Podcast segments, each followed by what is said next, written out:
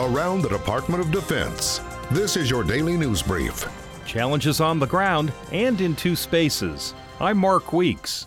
Along with Secretary of State Michael Pompeo, Acting Defense Secretary Patrick Shanahan met with Japan's foreign and defense ministers at the State Department to talk about the challenges the two countries face in the Indo Pacific region. Today, we discussed on how to leverage geography and integrate mutual objectives to address these challenges. That starts with maintaining a ready, capable, and combat credible force in the region as a frontline deterrent and realigning U.S. forces in Japan to improve operational readiness and minimize impact on local communities. And the Secretary said geographic boundaries are not the only challenges. Space and cyberspace are also concerns. In the U.S., we rely on space for almost everything. And while cyber, like space, carries enormous potential, it also is a vulnerability. And we are not sitting back while our Chinese and Russian counterparts or competitors aim to disrupt and weaponize them.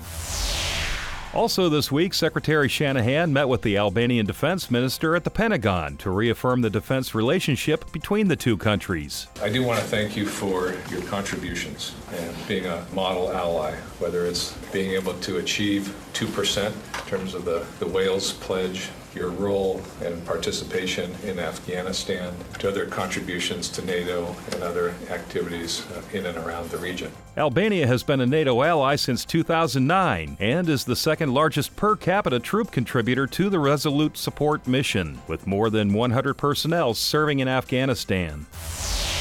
U.S. Army soldiers and members of the Nepal Armed Police Force teamed up to share medical first responder knowledge during a week long subject matter expert exchange. This was the first time the two organizations have worked together in this capacity, with participants covering many medical and disaster response topics, such as tactical combat casualty care, trauma patient assessment, crush injury protocol, disaster trauma scenarios, and triage. That's your DoD News Brief. I'm Mark Weeks. You can find more stories about your military at defense.gov and by using hashtag KnowYourMil.